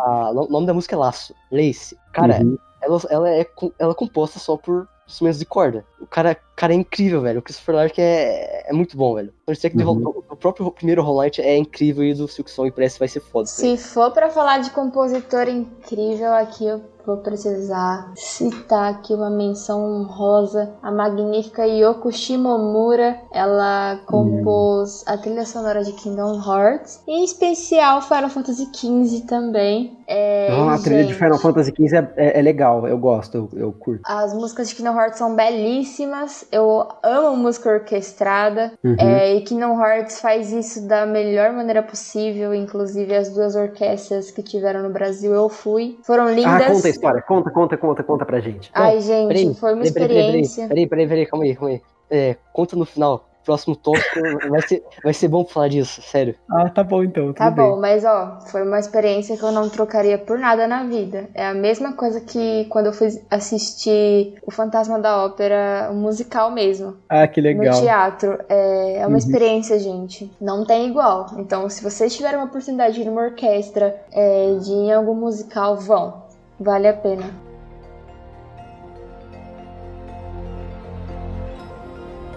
E soundtrack ambiente pra, é, é- é importante pra caralho. E tem jogos que, ok, tem jogos tipo Souls-like que tem uma estética que é mais apropriado não ter soundtrack. Mas tem jogos como Red Dead Redemption 2, que eu zerei esses dias. Se não tivesse soundtrack, cara, o jogo ia perder uns 30% da qualidade, sério. Andar de cavalo ao som daquela trilha sonora calminha, sabe? É muito foda. Não, é, é muito bom. A, a trilha de, de, Hollow Knight, ela já se aproxima bastante. Quando eu cheguei em Green Path de Hollow Knight, nossa, Nossa, aquele lugar é maravilhoso. Você jogou Hollow Knight também, né, Mafê? Joguei, gente, mas não consigo zerar, não. Jesus amador, eu joguei difícil. Mano, City of Tears, cara, é, é incrível. É Nossa, incrível. aquele lugar, eu, eu, eu, eu, juro que eu arrepio só de você citar o nome, assim, de é, fato. Ali o, o, sentimento que passa é incrível. eu chorei por cima e por baixo, cara, naquele lugar, sério, é muito bom. Ah, entendi. Poxa, que lindo, hein? Que lindo. É... eu associo, cara, a trilha de Hollow Knight já também com a trilha do, dos próprios Souls-likes, né? Que a gente tava falando aí de, de Dark Souls é, e tal. É que, é que Hollow Knight tem, é, Hollow Knight tem uma estrutura parecida em questão de boss fight. Em questão de boss fight, perfeito, exatamente. É, Eles usam muito uma estrutura que a gente chama de acordes dissonantes, olha só. É, basicamente, eles, eles pegam uma escala e, é, tipo, você tem, você, igual eu falei lá, várias escalas diferentes que você pode usar na música. Então, supondo que ele use uma pentatônica lá para compor, não que seja isso, porque pentatônica é a coisa mais básica do mundo, mas dentro dessa escala, existem notas que você normalmente, né, são, tipo, são mais usuais ali, elas, elas combinam é, com aquilo que você está tentando transmitir. Então, sei lá, você usa é, só tônica, terça e quinta e sétima ou oitava, enfim, notas que, que justamente tem mais a ver com aquilo que você está fazendo. Mas de repente, para dar um contraste, você consegue colocar uma nota dissonante, que é uma coisa que de fato parece que nem combina com tudo que está ali no meio. É, é, é uma nota que ela você, sente que ela tem uma uma um som muito diferente, muito contrastante com todo o restante que tá ali. Então eles usam várias dissonantes no meio dos acordes. Ah, pra, isso tem muito Dark Souls mesmo. Não, sério. Tem, tem. No próprio Soul of Cinder, cara, começa a tocar o piano do nada lá pra fazer o fanservice. É, é isso mesmo. O, o, próprio Plim Plim Plom lá é uma. O, cara, no, no Gale, Pedro, você não lutou contra o Gale ainda. Não ainda, lutei, não lutei. A, ainda tô decepcionado que você não comprou DLC, você tem que comprar agora. Tô mandando. Ai, cacete. Mano, no Gale, é, vou dar um spoiler da terceira fase. Que a, a soundtrack é. Eu vou, eu vou, pedir ajuda do Pedro agora, porque eu já ouvi. Eu, tipo, eu assisto um canal de YouTube chamado. Que, que é um cara. É, ele é bem humilde, assim, não tem, não tem muitos insistos nem nada. Mas ele faz react de soundtrack. Uhum. E. O nome dele é Atlas, você não sabe. Ah, não conheço ele reagiu à soundtrack do Gale. E no final ele, ele tipo, definiu a soundtrack dele, do, do Gale como um Wall of Sound. Pedro, você sabe da definição disso pra gente? Wall of Sound? Wall of Sound? Não sei em que contexto ele, ele tentou usar, eu, eu nunca ouvi esse termo técnico. E Mas como funciona? Não, não tenta me explicar para eu ver se eu consigo explicar de uma outra forma com outras palavras. O intento era de criar uma estética é, de som densa, re, rever, reverberada.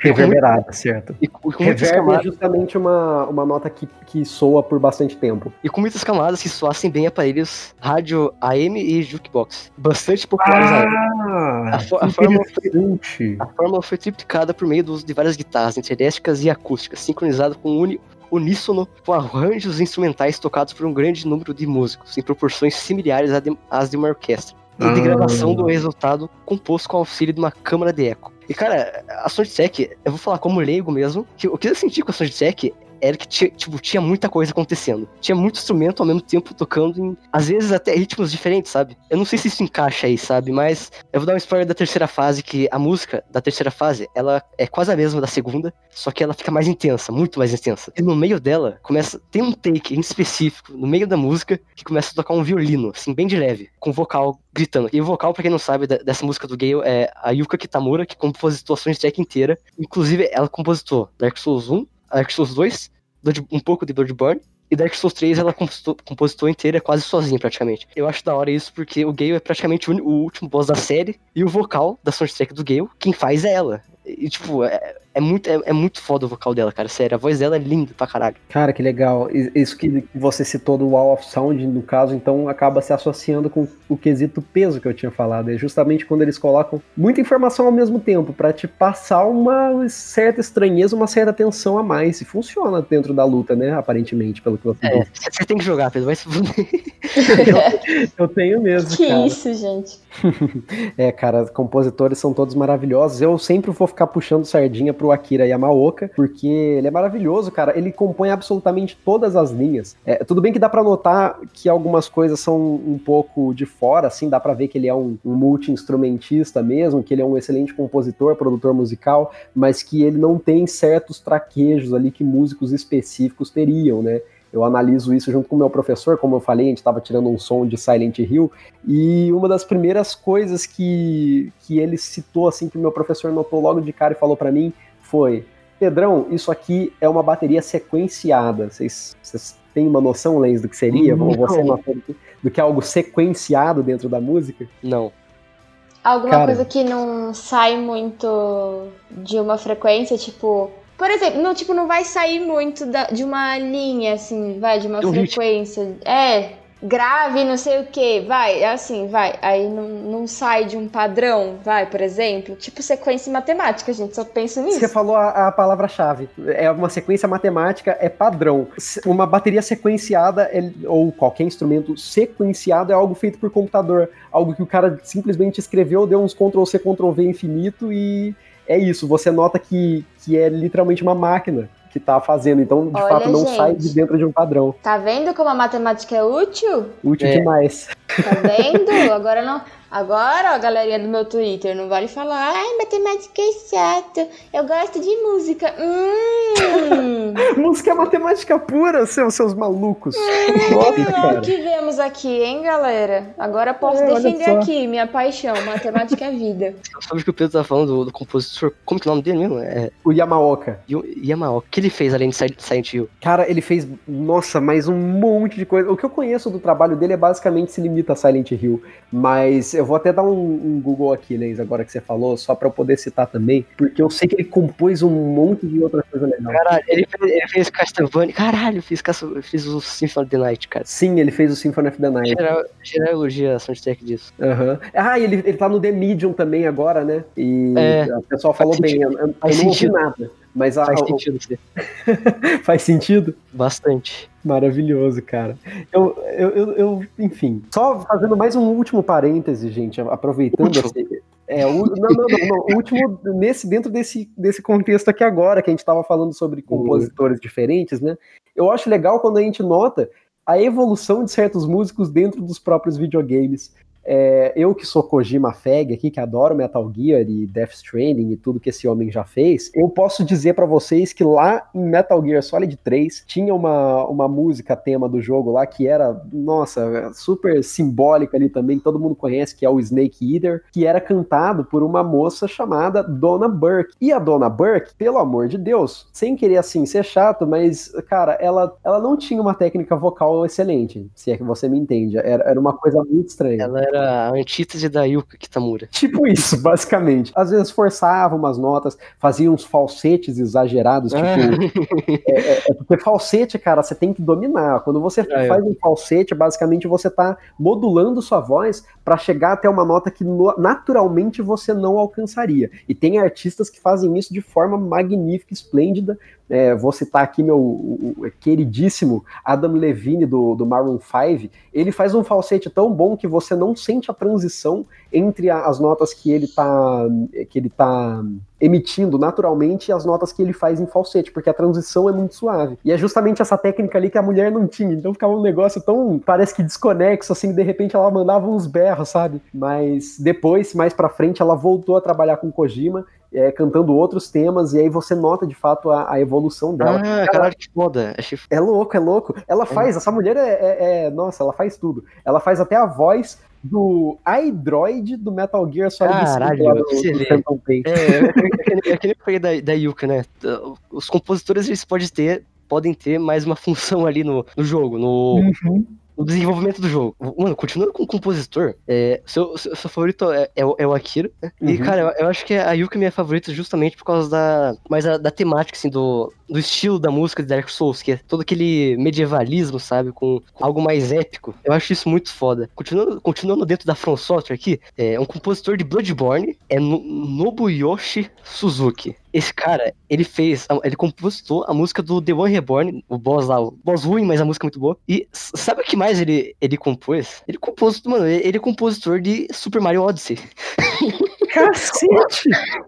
olha, não, Olha, mano, olha a variedade, cara. Isso que é foda. Isso que eu acho da. Mano, você vai de um jogo de que nem Bloodborne, que tem todo. Bloodborne é puta jogo de, de horror, assim, horror cósmico, sabe? Uhum. E o cara foi do Bloodborne pra Mario Odyssey, que é um jogo alegre. E, eu acho isso muito foda em compositor, que eles conseguem ter bastante variedade, sabe? Não, é legal mesmo, porque você vê que o cara sabe trabalhar coisas muito diferentes. Se ele faz isso, se ele tem essa capacidade, você pode ter certeza que ele é um músico muito completo, porque tem gente que de fato se especializa tanto que vai sair daquela área e de fato assim se perde, não consegue executar algo de, de uma maneira assim com, com, tanta excelência. É muito normal, muito natural que isso aconteça. Então se o cara tem esse, esse, esse essa malemolência toda para ele fazer vários sons de, de, de, assim momentos em jogos com temáticas tão distintas, é porque de fato ele sabe o que ele tá fazendo. Que nem a própria Yuka Kitamura foi de Dark Souls 3 pra Sekiro, que Sekiro é completamente o contrário. Agora eu também quero ver se ela vai trabalhar no Elden Ring, né, que vazou hoje. Queria também falar, voltando ao jazz, uma música. Nossa, lá vem.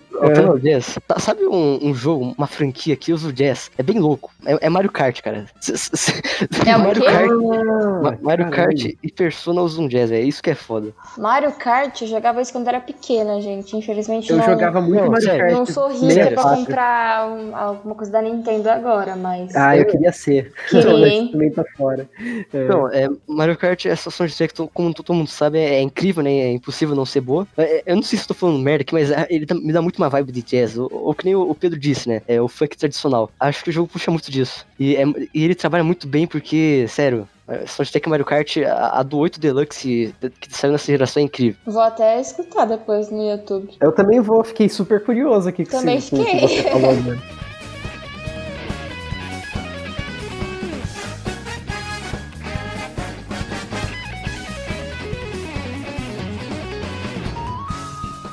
Eu acabei de perceber que passou o tópico inteiro. Eu não falei da minha, da minha soundtrack favorita até agora. Fica à vontade aí, Leis. Queria mamar a soundtrack de Mario Galaxy, cara. Mario Galaxy é perfeito, soundtrack é perfeito. Por isso eu não esperava, não. Nem não, eu. Não, não, não, sério, sério, sério, sério. É, a, a, composição, cara, a Nintendo, a Nintendo, o que não dá pra reclamar da Nintendo soundtrack, cara. Mario Galaxy é, é, maravilhoso, cara. E uma em específico que eu quero citar é a, a Ghost Garden Galaxy, que é uma galáxia do jogo. E tem uma puta soundtrack foda, sério. É, é muito, mano, é muito bom. Não, as trilhas da Nintendo, elas são do cacete, Leis. Não, realmente você falou a verdade, não dá pra falar mal. Eu lembrei enquanto você falava das trilhas de Zelda, né, que me marcaram demais, cara. E, cara, Mario Galaxy, cara, não só é melhor, é a mais consistente. Não tem bagulho, não tem trilha ruim. Não tem...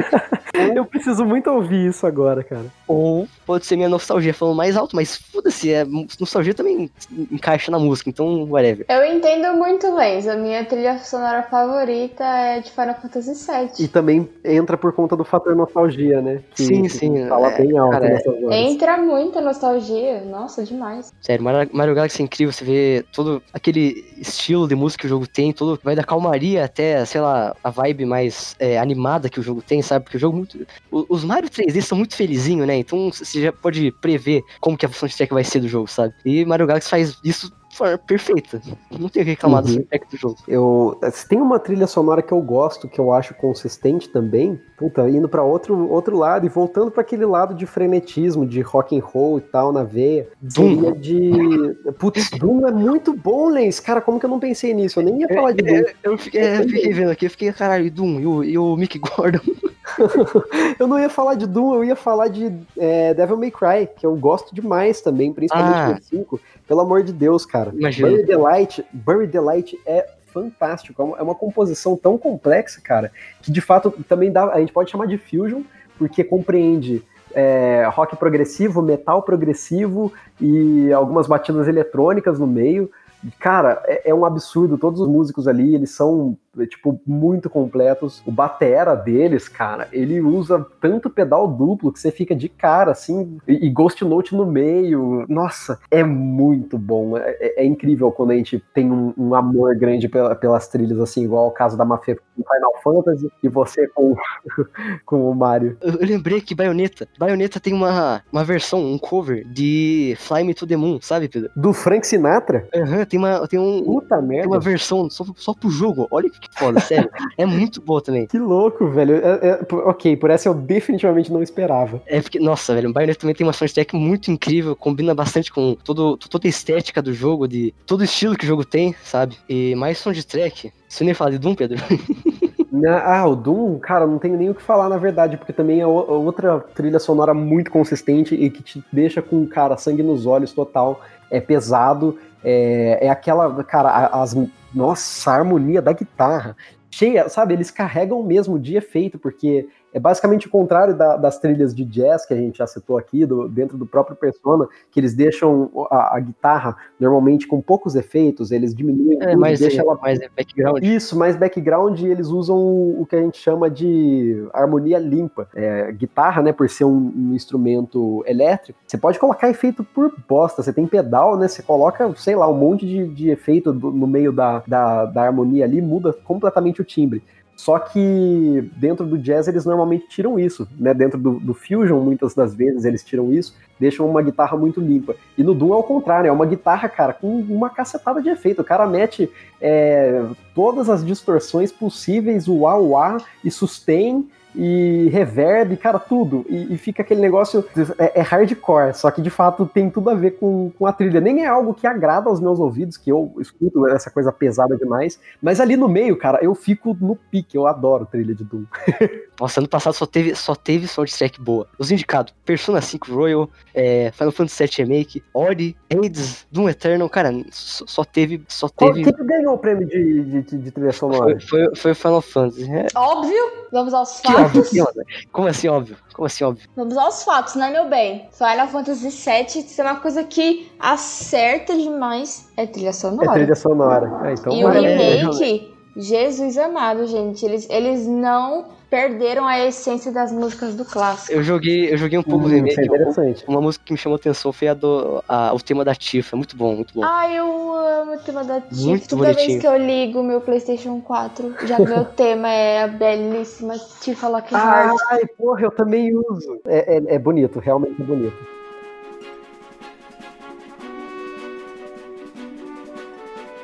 música para videogame é um barulho que pode não parecer até para algumas pessoas meio mente fechadas, ou sei lá, que, que, não, que não aprenderam sim, ainda. Sim, sim. É, que não é importante, mas eu acho que. É muito. Videogame por ser uma mídia. Videogame por ser, videogame por ser uma mídia interativa, acho sim. que é, é, música é um bagulho que importa bastante, porque Demais, que, nossa. Você tem que sentir uhum. que está ali, sabe? Você tem que, isso, isso, isso, perfeito. Você tem que se sentir no jogo e, e a música, cara, ajuda pra caralho. E, passando aqui, por falar em música, a evolução delas, né? Ah, então, eu vou abrir isso aqui falando do seguinte. Pelo amor de Deus, como as coisas mudaram, como as coisas foram se profissionalizando. Eu já citei um exemplo disso no meio do programa com a Dona Burke, né, que, que trabalhou junto com o Kojima, e que de fato você sente que ela, como artista, foi melhorando tecnicamente e, e foi se tornando de fato mais profissional no, no assunto mas a, as trilhas como um todo, a, a composição, você vai notando a, o nível de complexidade delas aumentando conforme o tempo passa. É, e eu, eu só consigo lembrar que agora, eu não sei se vocês viram, vocês dois, não sei se o Lance viu,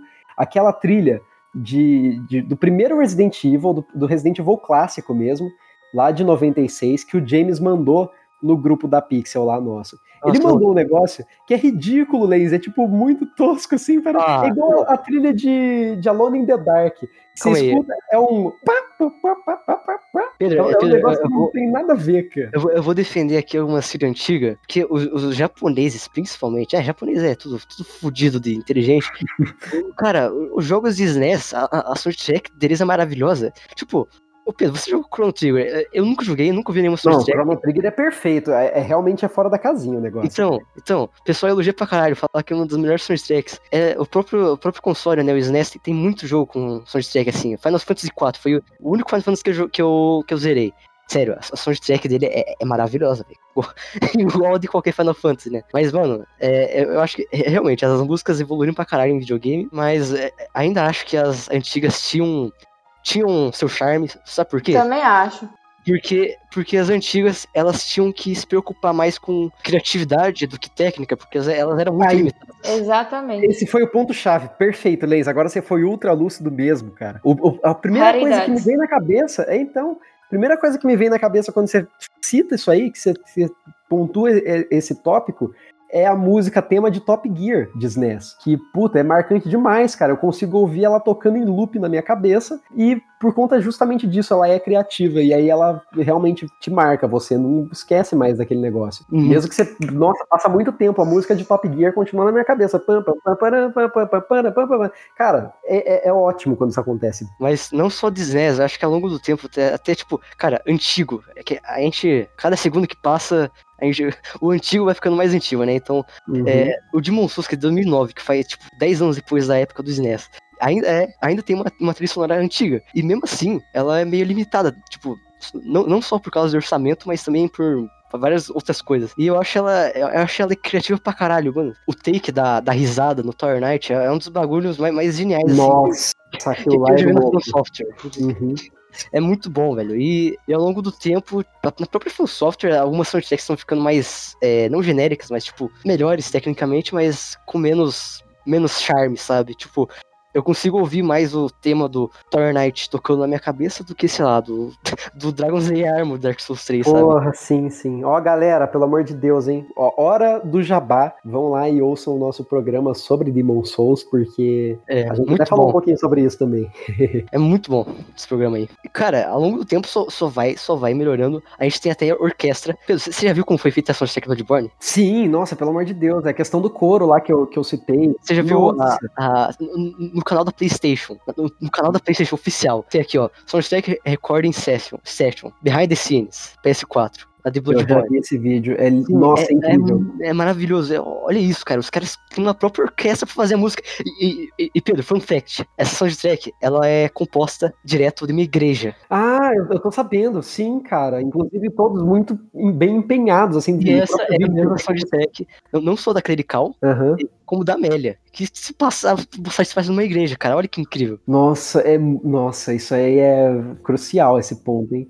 Cirúrgico essa, cara. Muito louco. E também algo que evoluiu, que é. Que não, sei lá. Não sei se falar se precisava evoluir, não sei, não sei se tem algo para evoluir que é, são as soundtracks silenciadas. É, silenciadas, licenciadas, caralho.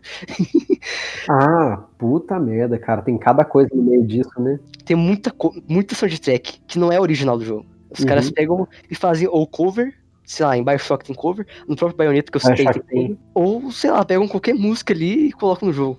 Pra, Cara, o... Tipo Life Strange. Tipo Life Strange, verdade. Tipo, Death Stranding faz bem isso também. Eu gosto da, da trilha de Death Stranding. Eu, eu não sei se essa opinião é impopular ou não, mas é, eu, eu, não sou contra isso. Porém, eu, eu queria ver mais, tipo, jogos variando entre soundtrack original com soundtrack licenciada, tipo, ao mesmo tempo, sabe? Não a fica boa, cara. Nossa lá, The Last of Us Part 2 é assim, porque tem a, as trilhas do, do Santa Olala e tem coisa do Pearl Jam no meio, né? Com, tipo, Future Days lá. Puta que pariu, que música boa, cara. É, mano, Life Strange eu só lembro das músicas ambiente, de, de OST. De... Uhum de, de, momentos específicos, assim, é tudo licenciado, é tudo música indie. O Life Strange 2 tem gorilas, cara. tem gorilas? 2... Verdade. Nossa, eu, eu pirei a hora que eu vi aquilo, velho. Pelo amor de e, Deus, muito bom. E Life Strange, um bagulho da hora do Life Strange é que é, as músicas, elas refletem pra caralho no, no gosto musical do protagonista. Uhum. É, se você vê é, Life Strange 1, a, a Max é toda menininha, adolescente indie, sabe? Ela gosta desse tipo de música. Total. No, Before the Storm a Chloe é mais punk indie, sabe? Alguma coisa uhum. assim, punk rock. E, punk rock. E, e, tem mais músicas punk rock pra, pra Chloe. E no Life Stage 2 o, o Shawn gosta de rap, de, de, de indie também, igual a Max, e é mais essas músicas igual Gorilas, ou que nem, sei lá, apareceu lá no, no jogo próprio hip hop, sabe? Nossa, é legal o, o protagonista ser influenciado pelo que toca no jogo, putz. E tem até música, música folk, né? Tem folk, verdade. Sim. Deixa eu puxar o, o, o ponto do Chrono Trigger que eu queria falar então também. É, porque quando a gente vai falar da, da, da, música de Chrono Trigger em si, é legal porque é, ela é uma mistura estética de, de música popular com música erudita ao mesmo tempo. Normalmente as trilhas ali elas são divididas em atos, você percebe que, que ela tem uma, uma progressão em atos, ela, ela varia bastante entre eles, mas nesse mesmo passo ela também usa de, de guitarra carregada de efeito, mais uma vez,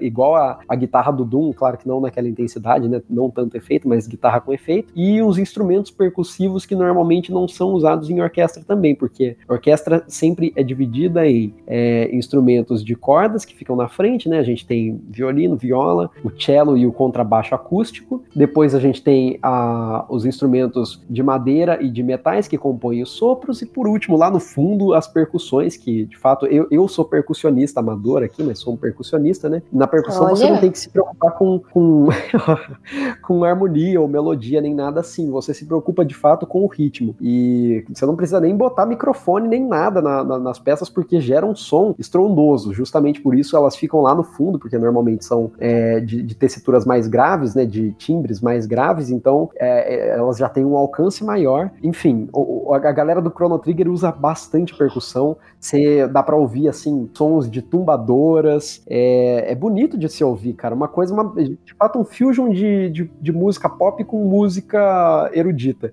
Eu vi o, os caras performando essas músicas, muitas músicas, do Chrono Trigger e de outros jogos, durante a BGS de 2019, quando o Shota Nakama, né, que tem esse nome maravilhoso, veio pra cá. Inclusive, eu, cara, eu conheci o Shota Nakama em 2018. Eu tenho o autógrafo dele aqui guardado, tirei foto Boa. com o Nakama. Olha. Tirei foto com o Nakama. Aí no, na BGS de 2019, né, no ano seguinte, eu vi ele de novo, mas não, não no Meet and Greet. Vi ele tocando porque ele, toro, ele trouxe a orquestra toda lá do, do Japão e, enfim, cara, é, foi lindo, assim, de se ouvir, eles são muito competentes. Mano, o Japão, é, é o que eu falei, o Japão, o japonês é, é, tudo incrível, né, os caras são geniais e, e os JRPGs do, da, dessa época aí do, do SNES, é, desses consoles mais antigos, a, maioria das, das soundtracks que dá pra lembrar, assim, de cabeça, é de, de RPG, cara, sério. O próprio, o cara, eu, eu descobri esses dias que, sabe o, é, a franquia Tales of, Pedro? Uhum, que fez o Tales of Vesperia, Zestiria, uhum. não sei o quê. É, o, o Tales of Fantasia,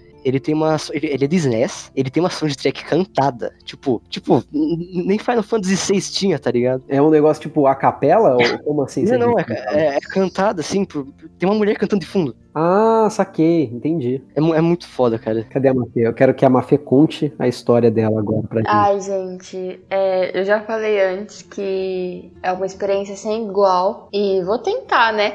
Passar um pouco da, da sensação que foi assistir a orquestra de Kingdom Hearts. Eu fui em ambas que tiveram aqui no Brasil. A primeira, se eu não me engano, foi em 2018, que é a Kingdom Hearts Orquestra mesmo. Se você pesquisar no YouTube, você vai ver lá os vídeos, a trilha sonora. É aquela trilha sonora que a gente ouve, que tem uma parte pros personagens, pros mundos. E a de 2019, que foi a de Kingdom Hearts 3, né? Que foi o ano de lançamento do jogo. E a orquestra foi no final do ano, o lançamento foi no, em janeiro. É, e para falar a verdade, eu curti bem mais a de 2018, por ser uma orquestra mais uhum. falando sobre a franquia toda. É, foi lindo, gente. Eu sempre gostei de Kingdom Hearts, é uma das minhas franquias favoritas. Inclusive, eu falo isso no programa de Kingdom Hearts aqui da Pixel. Ouça o nosso programa de Kingdom Hearts. É um dos programas mais divertidos. Na verdade, é um dos que eu mais me diverti para gravar. É um programa bem leve, bem gostoso de ouvir. E lá eu falo a minha paixão sobre Kingdom Hearts. Não vou expandir muito aqui,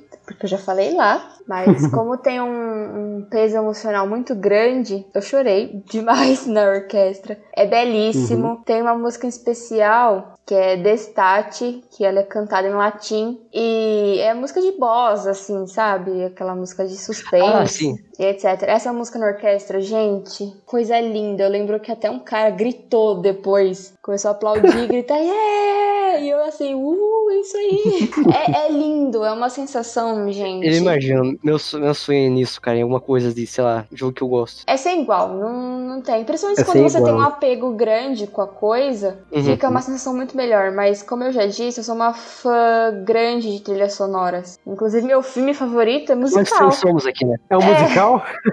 É um musical, é o Fantasma Nós da Ópera, então. Sim, muito bom. Essas coisas têm um significado. A música tem um significado muito grande para mim. É uma, uma mídia muito presente na minha vida. Eu não sou uma pessoa de filme, eu não sou uma pessoa de série. Eu sou de jogo, mas já falei para vocês que a trilha sonora influencia bastante nesse quesito para mim. Então, gente, se um dia vocês tiverem uma oportunidade de apreciarem ao vivo Uhum. a trilha sonora de alguma coisa que vocês gostem, seja filme, seja jogo, enfim. Série, anime, qualquer É Gente, isso aí. vão. Pode ser caro? Ah, ingresso muito caro. Gente, vale a pena. Eu garanto pra vocês que vai ser uma experiência incrível. Porque Uhum. a única coisa que, assim, eu achei um pouco de defeito na, em coisas assim, musicais, etc., às vezes é o público. O público às vezes não colabora. Ah, sim, sim. Ah, é. Mas é, de restante, gente, você vai chegar lá, você vai assistir, você vai estar aí chorando e você vai querer postar em todas as redes sociais. Valorizem as trilhas sonoras. fazer isso. Porque, olha, é uma emoção sem igual. Acho que dias que eu nunca irei esquecer são as orquestras de Kingdom Hearts e o dia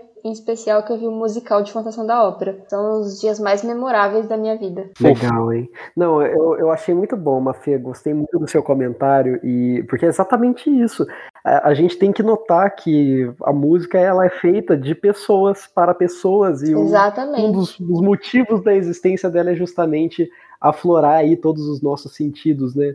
Então eu fico muito feliz de ouvir você falando É aí que tem esse contato tão grande com a também música. que é, música é uma arte e a arte, ela um dos- uma das coisas que eu aprendi, né, não não que eu seja muito de humanas, é que a arte ela tem uma função de demonstrar os sentimentos não com palavras às vezes, de outras Uhum. formas. A linguagem, se seja mídia, tipo filme, série, Exatamente. música. É algo que transcende as palavras, né? Eu acho que a música é minha arte favorita. Uhum. É porque assim, é, é- é, tipo, é a mais fácil de consumir, sabe? Você pode É, tipo, ouvir verdade. música lá, abre lá e escuta, é isso. É, é Menção só. rosa pra Lady Gaga, perfeita. Te amo, diva. É, é, música, música é, é o que mais consumo mesmo. E, cara, a Mafia falou de som de, de orquestra. Cara, meu sonho. É, mano, a- aquela. Eu mandei no- hoje no zap pro Pedro. Aquela orquestra do, da, na- da soundtrack do Guilherme, cara. Muito boa, velho. Incrível. Não, sério. Deve ser Ai, muito foda. gente, uma coisa. Se vocês tiverem oportunidade, eu não sei se algum de vocês jogam ou já jogaram Genshin Impact. Se alguém aí tá ouvindo o podcast e gosta desse jogo, eu jogo bastante. A minha irmã é viciada em Genshin. Todos os dias ela vem aqui no meu quarto ligar meu PlayStation só pra jogar. E um certo dia eu achei no Twitter é, a orquestra de Genshin Impact. Caralho. Gente, que lindo! É belíssimo. Fica com os pelos do braço assim, tudo arrepiado. É lindo, lindo, lindo. Eu imagino ao vivo como é que seria. Nossa, eu acho que eu ia chorar.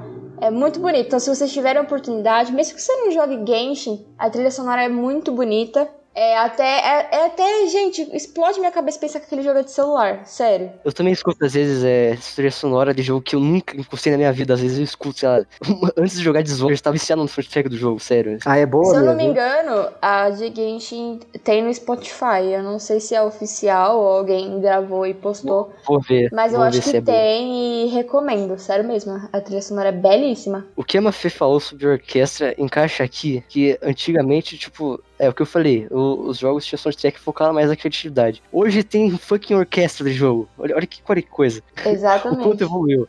E também tinha falado um negócio de, de, de- do boss, que a soundtrack toca em latim. É, acho que eu acho que eu letrei em latim, que eles cantam esse negócio meio. Tem. tem...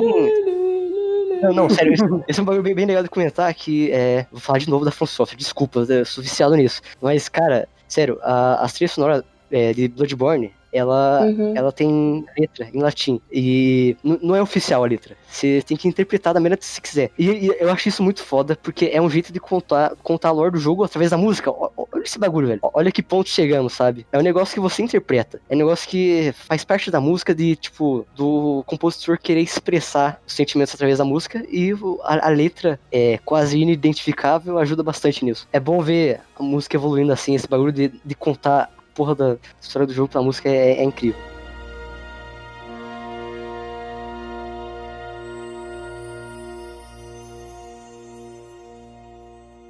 Eu acho, eu, eu acharia da hora a gente falar nosso to, to- é top 5 músicas sem ordem, top 5 soundtrack de jogo sem ordem. Ah, o nome da música? Não, o nome da música não, de. É, a o, o jogo em si. É, o jogo inteiro. Então vamos lá, vamos falar nossos top 5 trilha sonora dos games. É, não, não, não, precisa ter ordem se quiser. É, as 5 melhores trilhas sonoras dos games para cada um de nós. Pedro, comece. Eu começar? Putz, difícil, hein? Quer tempinho pra pensar? Eu quero um tempinho pra pensar, vai, fala vocês vai, primeiro. Eu vai, falo Final Fantasy VII, nem, óbvio, nem era óbvio não, né? Dynasty Warriors, Persona 5, Kingdom Hearts, a franquia inteira, nenhum joguinho especial, e Final Fantasy XV. São os, as minhas trilhas sonoras favoritas. Lógico, existem Boa, outras trilhas sonoras incríveis que eu poderia ficar o dia inteiro aqui citando musiquinha de jogo, mas essas são meus cinco supremos. Olha, eu deixa, eu, deixa eu ver se eu consigo. É, as três que já estão aqui, obviamente, Mario Galaxy, Bloodborne, Dark Souls uhum. 3, e eu fico indeciso entre Mario, Mario Kart 8 e o Wii, porque o Wii eu tenho mais nostalgia, tipo, porra, eu joguei na minha infância, o 8 eu joguei esse ano. Aí, porra, não sei qual é melhor, porque, pô, a nostalgia fala mais alto, sabe? Uhum. Uhum. Acho que atualmente fico com 8, foda-se. e eu acho que acho que se fosse Pincure licenciada, teria os dois Life Strange, mas eu não sei em que ordem ficaria. Tem a do Red Dead também, que é muito foda. Tem, sei lá, do Assassin's Creed Syndicate, tem a do Gente, o Lens tá falando 25 jogos. Então. Era só não consegue, tem que escolher 5. Não, pera aí, eu já fiz a ordem: Mario Galaxy, Bloodborne, Dark Souls 3, Mario Kart 8, Mario Kart Wii. Acabou. É, é isso aí, tem 5. Tem 5, beleza. Eu, eu nem vou botar Bloodborne, então, já que você botou por Filho mim aí, vai, vai ficar. Uhum, uhum. Exatamente. Você botou... Nem gosto, nem gosto, certeza. Exatamente. Mas eu, eu citaria Persona, Persona 5, puta que me Boa. pariu. Cara, eu, eu, nunca joguei Persona 5, mas eu conheço a trilha sonora de cabo a rabo inteira, de tão boa que eu acho. Assim. Aê, eu realmente sim, gostei. eu, vou, eu vou platinar esse jogo em sua homenagem, Mafê. Ah, vai amei. É. E depois disso, deixa eu ver, eu coloco por fator nostalgia é, Zelda Ocarina of Time, porque todas as musiquinhas de Ocarina eu tenho elas na cabeça. Também por nostalgia eu coloco Silent Hill 2. Uh, depois viria, acho que Devil May Cry 5, porque Buried the Light pra mim é uma masterpiece absoluta. Deixa eu pensar em um quinto jogo. Acho que eu vou. Ah, eu vou botar Bloodborne então. Já, já eu falei que não ia botar, vou botar. Peraí, é, é Persona, Devil May Cry, mas o que? Bloodborne e. É, é, Silent Hill 2 e Ocarina of Time. Ah, pode pá. Boa. É isso. Colocou Bloodborne, pelo menos. É, e esse foi mais um Pixel Podcast. Se você ouviu até aqui, muito, muito obrigado, porque, meu Deus, eu, eu trabalho, deu, deu muito tempo até, mais do que imaginava. É uma dica aí pra vocês, que nem a Mafê falou, apreciem música, melhor mídia existente, melhor, melhor aspecto de videogames aí, obviamente.